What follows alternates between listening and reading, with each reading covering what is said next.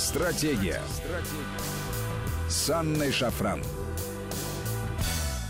Добрый вечер, друзья. Это Вести ФМ, студия Анна Шафран. Сегодня с нами Евгений Копачко, социолог. Здравствуйте, Евгений. Вечер добрый, Анна. Друзья, напомню вам наши контакты. СМС-портал, короткий номер 5533. Со слова «Вести» начинайте свои сообщения.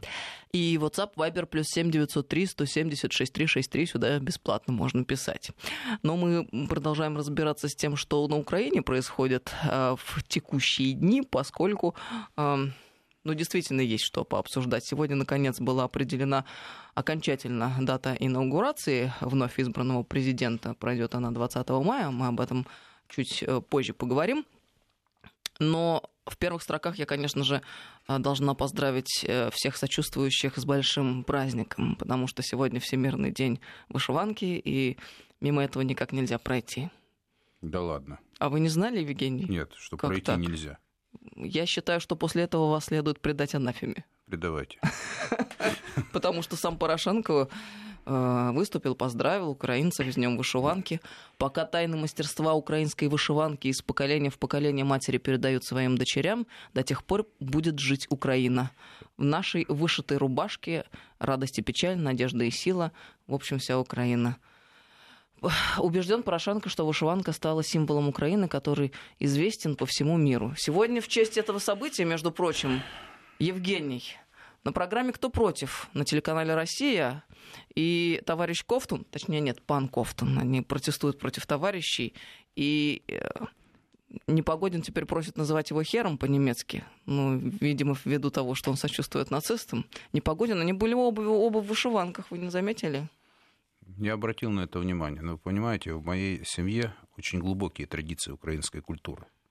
У меня по наследству рушники, вышитые моей бабушкой, прабабушкой, мамой, они есть. Но это не на показ. Это нечто личное, это нечто глубокое.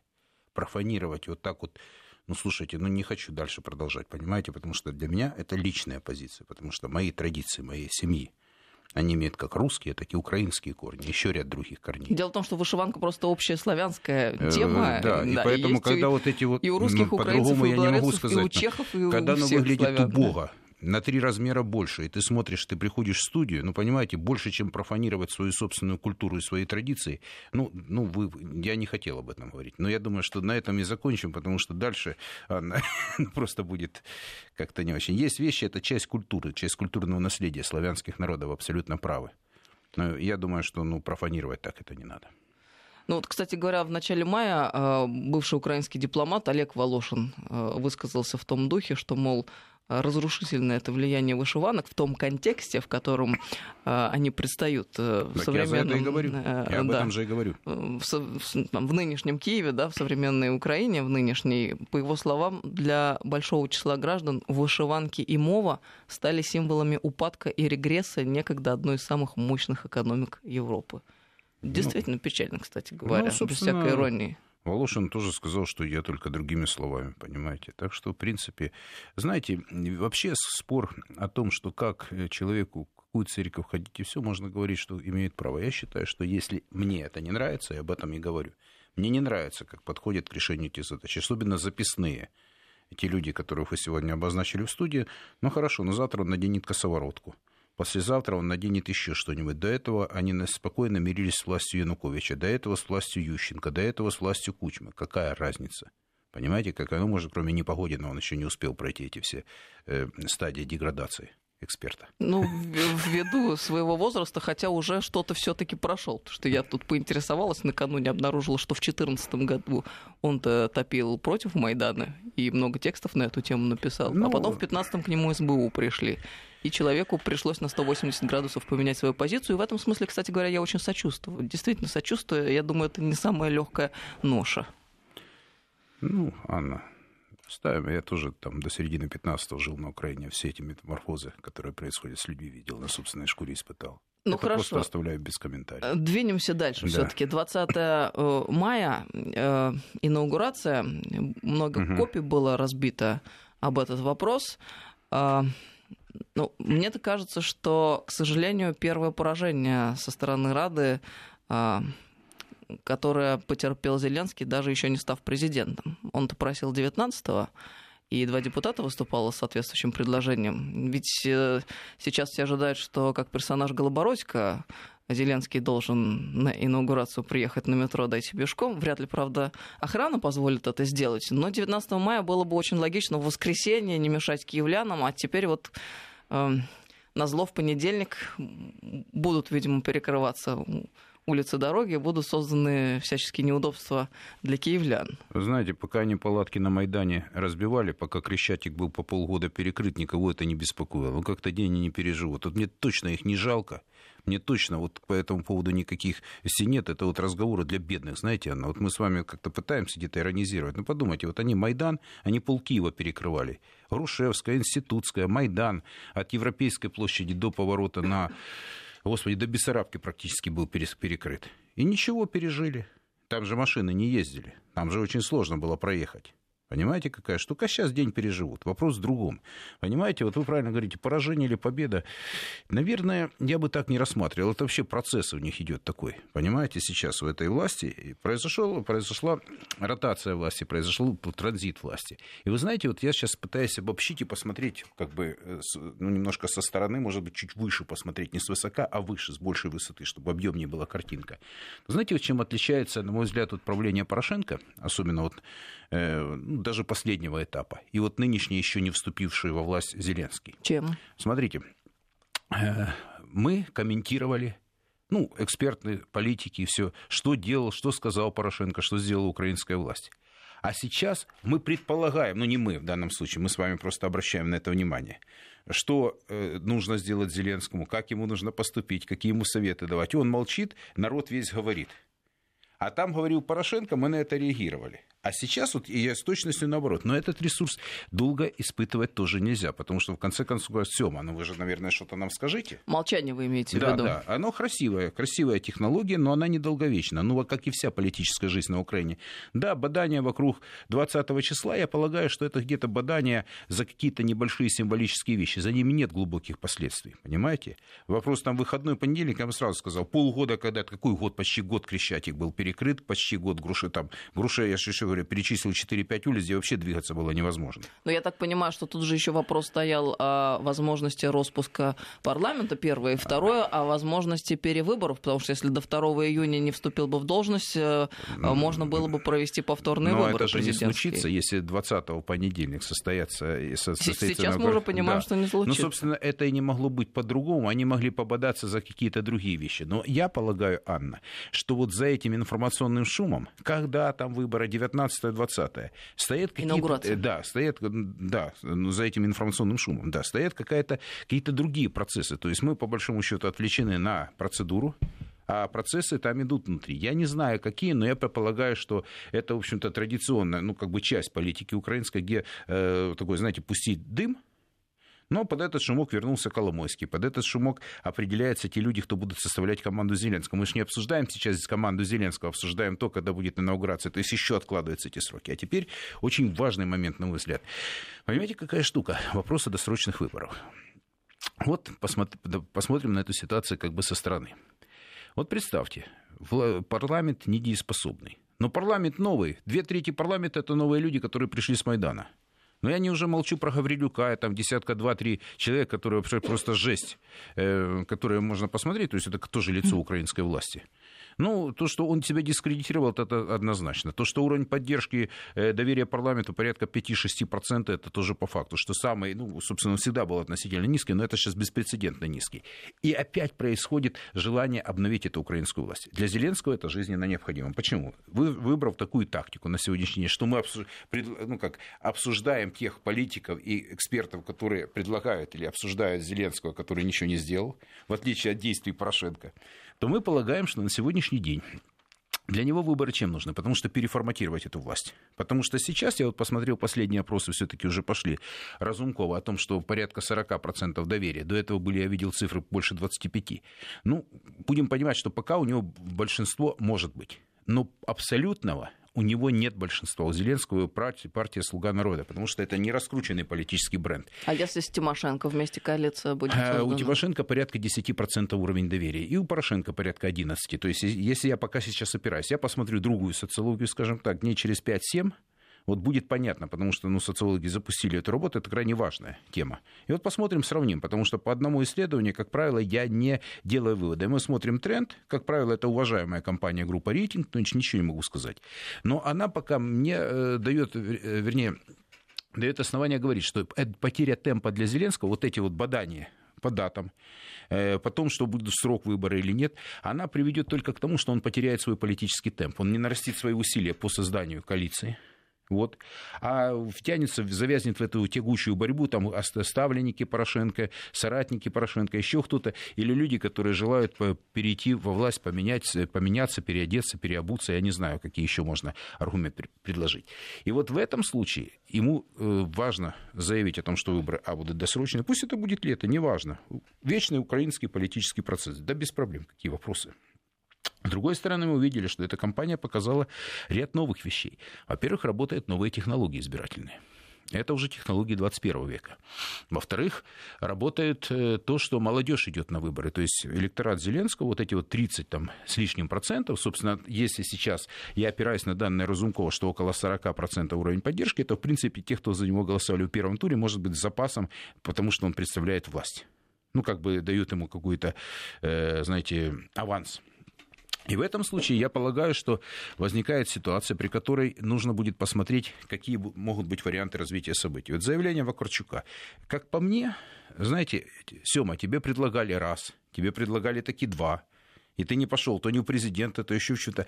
Уже как-то, знаете, вот запал э, вышел. А разве это не продуманная концепция? Сначала запускаем Зеленского, а потом выпускаем Вакарчука.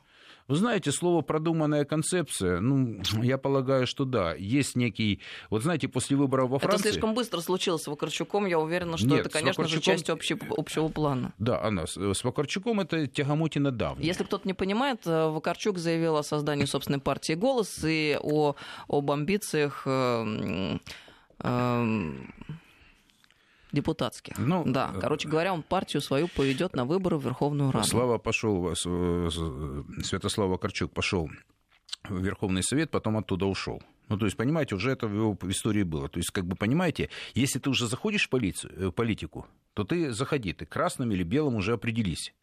Или к умным, или к красивым. А такое я зашел, разочаровался в политической песне, написал жалостную песню, вернее, на политической ситуации, написал жалостную тему, и народ должен на это вестись.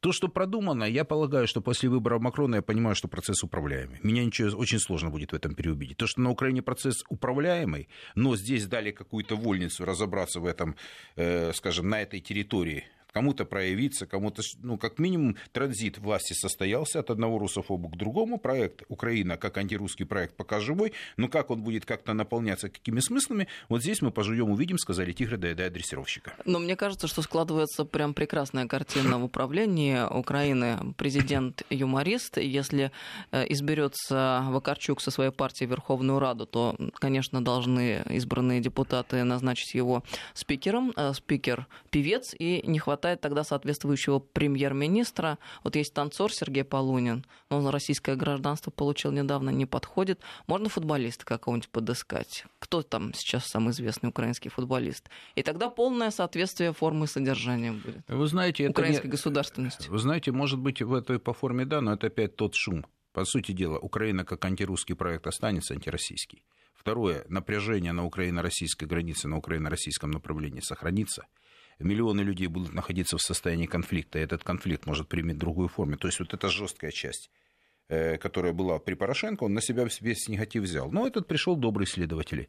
То я думаю, что ничего хорошего для нас не будет. И мы можем по этому поводу можем поерничать. Но с другой стороны, вы знаете, вот мой портрет Зеленского, ведь, ведь знаете, за 30 лет работы я же с ними, со всеми общался, с разными. С левых, правых, там, президенты, премьеры, спикеры и так далее. Депутаты, которые взлетали мгновенно и которые уходили в небытие, те, которые долгожители политические. Знаете, Зеленский среди них, во-первых, я могу дать характеристику, которая, может быть, удивит российскую аудиторию, да? Но, во-первых, это молодой человек, успешный, не э, имеющий частный бизнес, лет 30 ставший долларовым миллионером, не имеющий халуйского менталитета. Это очень важно, потому что он очень жесткий, он очень интересный. Он создал очень интересный, успешный проект, который, кстати, действовал в России. Еще как он тут икнется в России, я до конца не готов сказать. То есть, по большому счету, я ему не пою дифирамбы, я просто смотрю со стороны. Да, но Он можно умен. быть успешным а, продюсером, успешным артистом и иметь э, на этой почве успешный бизнес, но это никакого отношения не имеет к политике, потому что здесь совершенно другой способ мышления, другая парадигма существования и другое все. Кроме того, требуется все-таки некий бэкграунд, образование, знания, умения, навыки. Вы- Этого всего нет начисто у Зеленского. Вы знаете, я думаю, что эти вещи в украинской политике приобретаемы, если ты нормально умеешь слушать и работать. Я не идеализирую его ситуацию, вы правы по-своему. Но я скажу немножко по-другому. Сейчас речь идет о том, что для него появились новые возможности. А какие новые возможности для него появились? Об этом мы поговорим через несколько минут. Сейчас прервемся, продолжим после новостей. С нами сегодня Евгений Копатько, социолог, 5533 Вести, СМС-портал и WhatsApp, Viber, плюс 7903 176 363. Стратегия. С Анной Шафран. Добрый вечер. Еще раз мы продолжаем беседу. С нами сегодня социолог Евгений Копатько. 5533 Вести, СМС-портал, WhatsApp, Viber, плюс 7903 176 363. Сюда бесплатно можно писать, почитаю ваши сообщения. Не беспокойтесь, друзья. Остановились мы перед уходом на новости на том, э, какие новые возможности у Зеленского есть, по мнению Евгения. Ну, начнем с того, что э, 13,5 миллионов голосов – это ресурс. Вот теперь я хочу сделать очень такое вот э, четкое разъяснение, что я имею в виду. 13,5 миллионов голосов – это невероятный ресурс. Но как он их воспользуется, увеличит, эм, уменьшит, растеряет или приумножит – это уже его задача. Он его получил. Потому что он получил больше, чем Петр Алексеевич Порошенко формально в голосах. И на это есть общественный запрос. А вот теперь наступает второй. Как это будет? Как он сможет ответить на ключевые вопросы, э, которые необходимо э, ну, любому политику? То есть говорить о стратегии. Что он будет делать? Чего вы хотите от него увидеть, то есть какие результаты его деятельности, и, наверное, э, как, как долго вот эти вот, э, ну, он намерен это реализовать, то есть если он сказал там, ну, не не в, одном, не в одном сроке, то есть там кто-то сказал Саакашвили 50-100 дней, то есть если это будет системная работа, то время, ну, определять какой-то временной лаг обязательно нужно. И поэтому я считаю, что ключевые вопросы, которые требуют решения, это все-таки диалог с Россией, раз, потому что это экономическое сотрудничество, как бы его ни называли врагами, но оно первый экономический партнер. Второе, нужно будет отвечать на санкции, которые, начнут действовать с июня месяца. Это как я, мои беседы с экономистами, которых я уважаю, потому что это не моя тема. Но так как я ориентируюсь, и мнение специалистов, которые понимают об этом, что они должны наступить последствия. Дальше ситуация в Донбассе крайне важна. И ряд других вопросов. Все-таки то, что он назвал информационной войной, вот здесь как бы нам нужно подумать, что делать в ответ. Потому что здесь есть масса вопросов, которые требуют своего решения. Это какие, например? Ну, первый – это необходимо оценить ситуацию в Донбассе как таковую. Если мы решили вопрос с паспортами, сейчас решаем. Очень хочется надеяться, что это будет э, сделано четко, быстро, по делу и удобно для людей. Это хорошо. Но Мне, не... кстати, рассказывали, что вот знакомые в Мариуполе получили гражданство недавно товарищи, которые там, на Украине живут российское и счастливы безумно, потому что наконец-то пенсию можно российскую получать. А это там Хоть, конечно, хотелось бы больше, но по сравнению с украинской совершенно другие деньги. И, в общем, а мне рассказывала это знакомая, которая из Луганска, который под Украиной находится.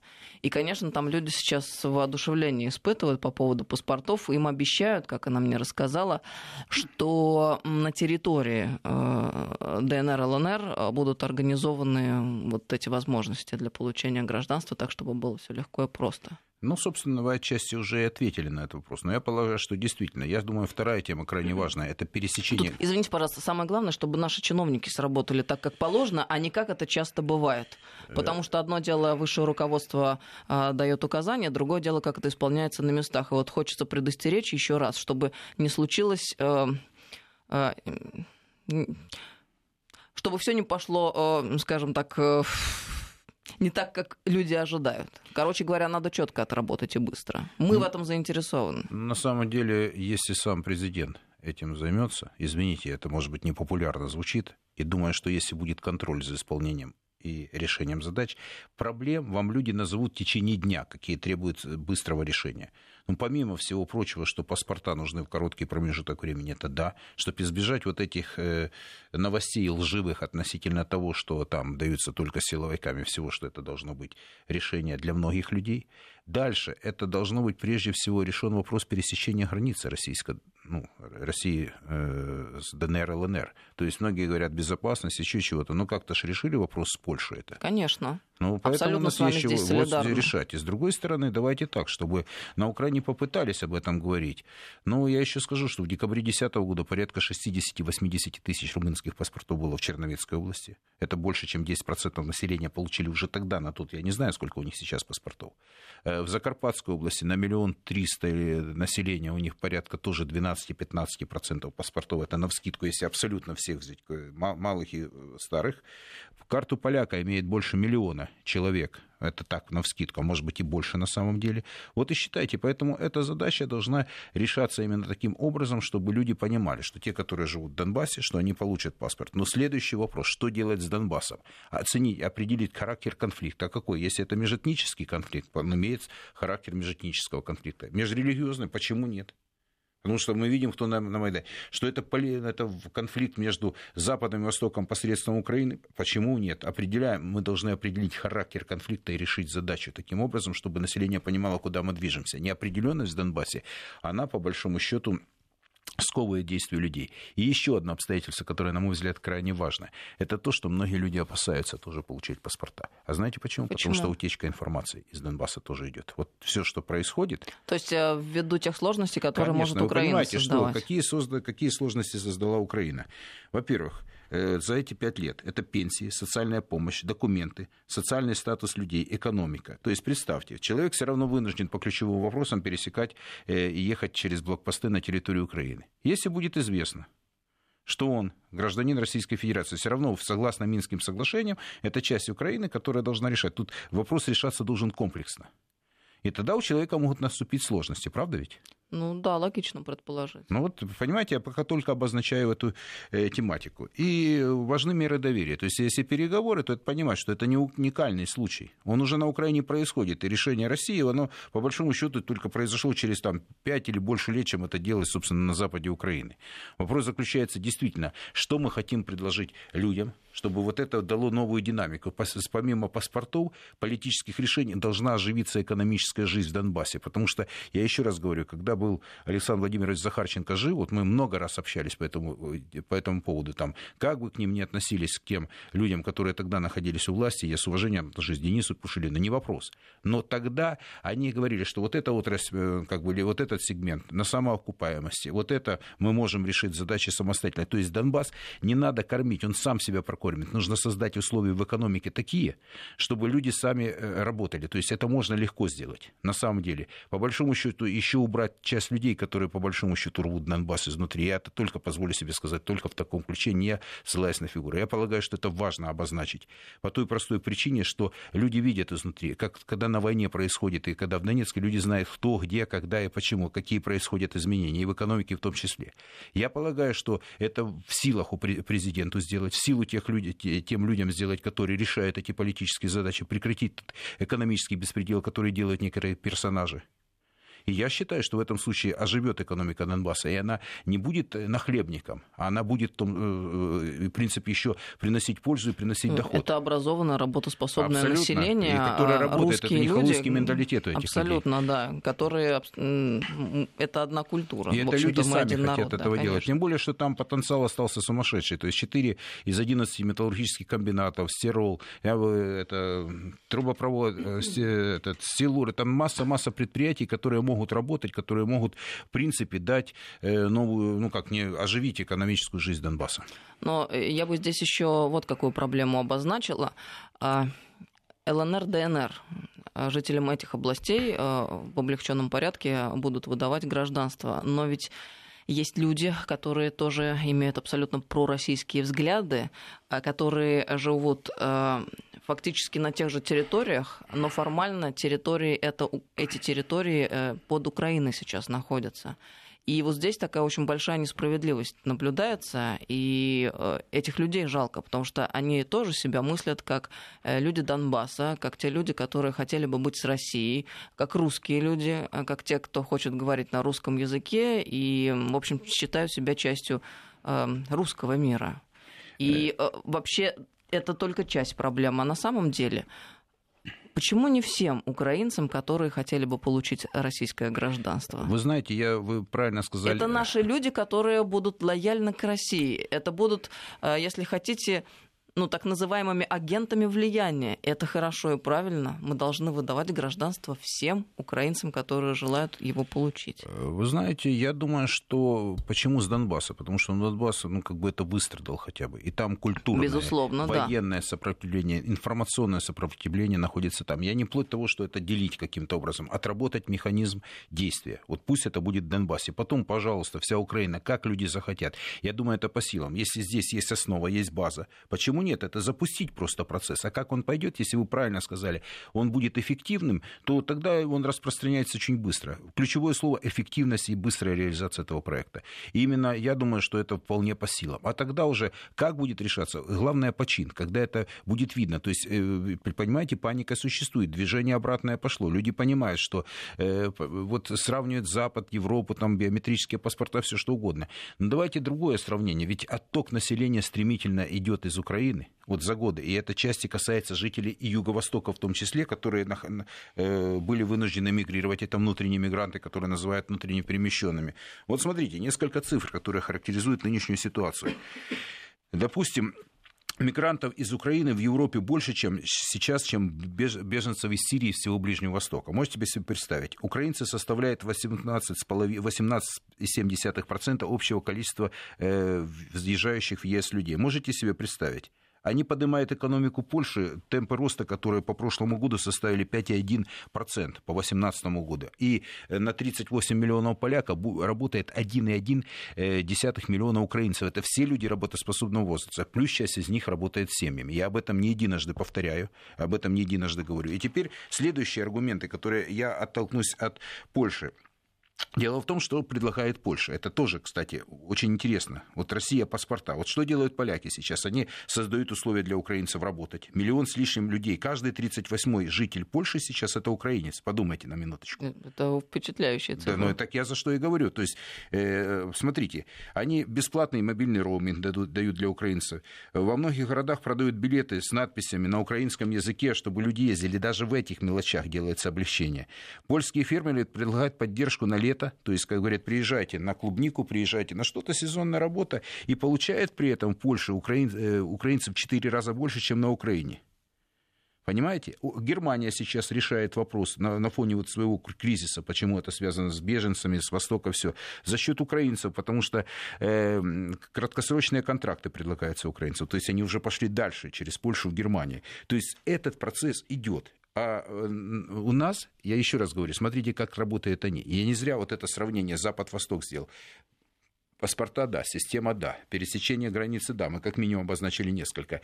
Гуманита... Решение гуманитарных вопросов, образовательных, все. Решение вопроса риска пересечения границ. Может, часть вопросов решать внутри Донецкой и Луганской областей, вернее, республик.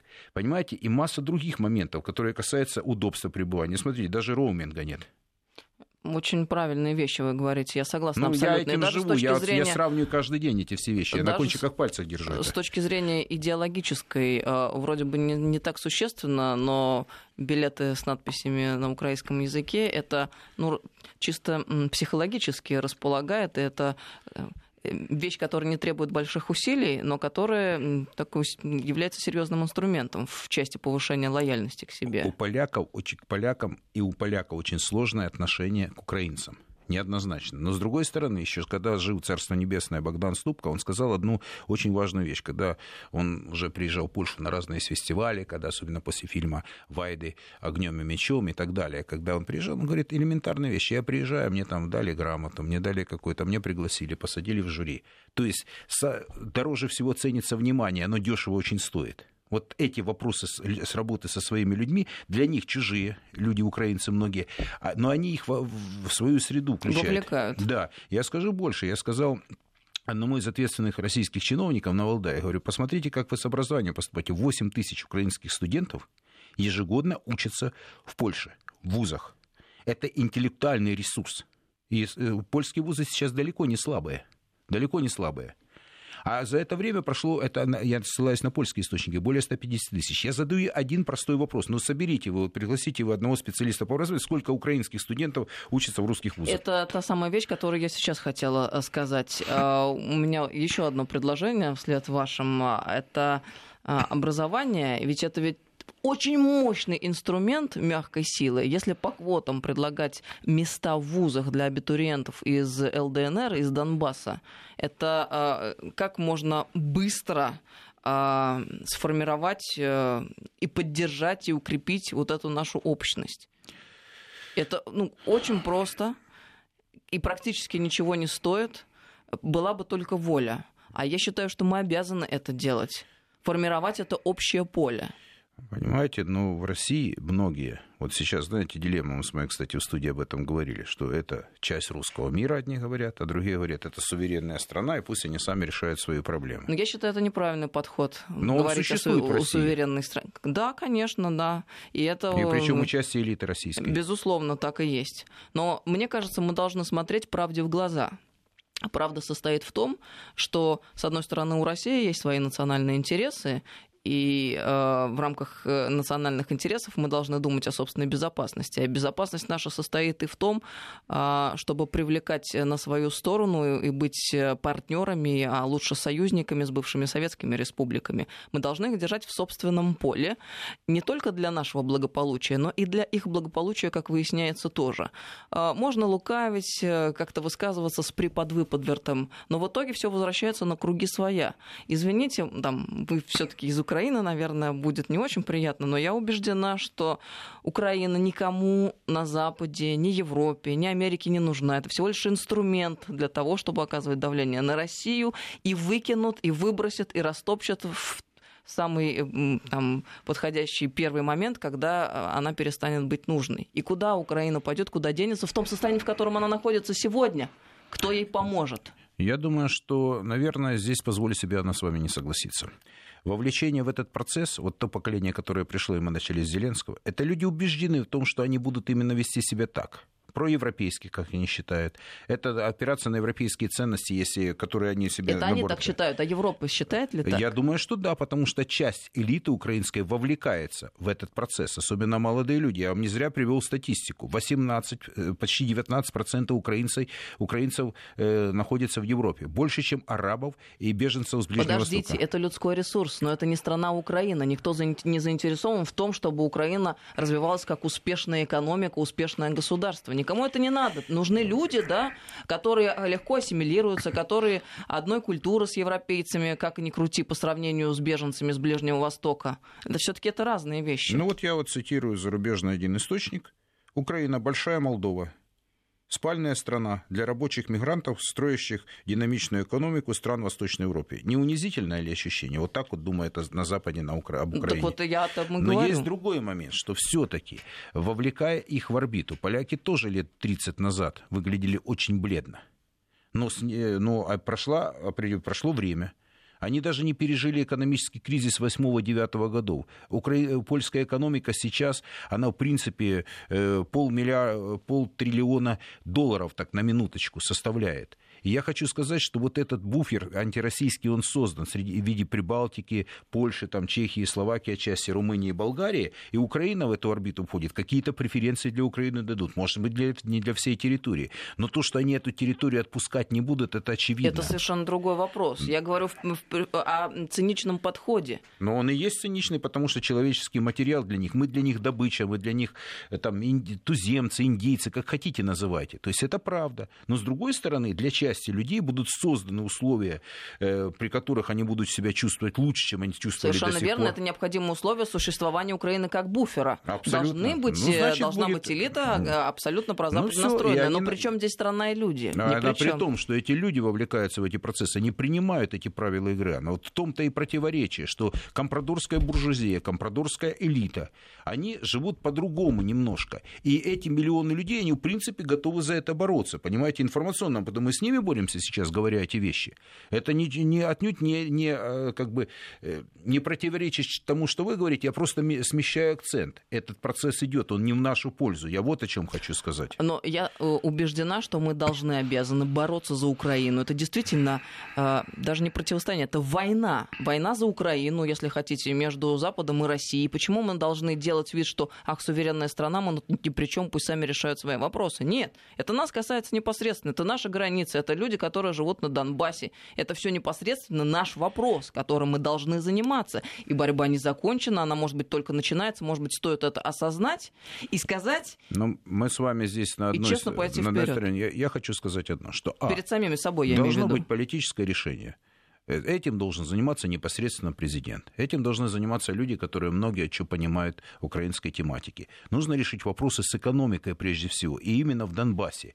И вот помимо гуманитарных вопросов и решить экономические задачи. Люди это увидят. Дайте возможность людям действовать самим. Вот это будет решение задачи. Как только появится эта энергия, возникнет и в Донбассе начнется движение позитивное. Люди подхватят это, люди будут только благодарны. А за определенность и безопасность. А дальше уже пойдет. И вот, вот эти вот вопросы я вам не зря привел как поляки, но это тонкие вещи. Это тонкие вещи, но они должны быть. Если это наши люди, им не надо давать подачек, у них нет вот, э, ощущения, им нужно работать, им нужно в безопасности работать и строить свою страну. Спасибо большое. По-моему, очень интересная содержательная беседа у нас сегодня получилось. Спасибо вам, Анна. Будем считать, что это хорошее начало нашего долгого и плодотворного сотрудничества Спасибо. и будущих бесед. Евгений Копачко, социолог, был с нами сегодня в студии. 5533 Вести — это наш СМС-портал. Друзья, всем доброго вечера.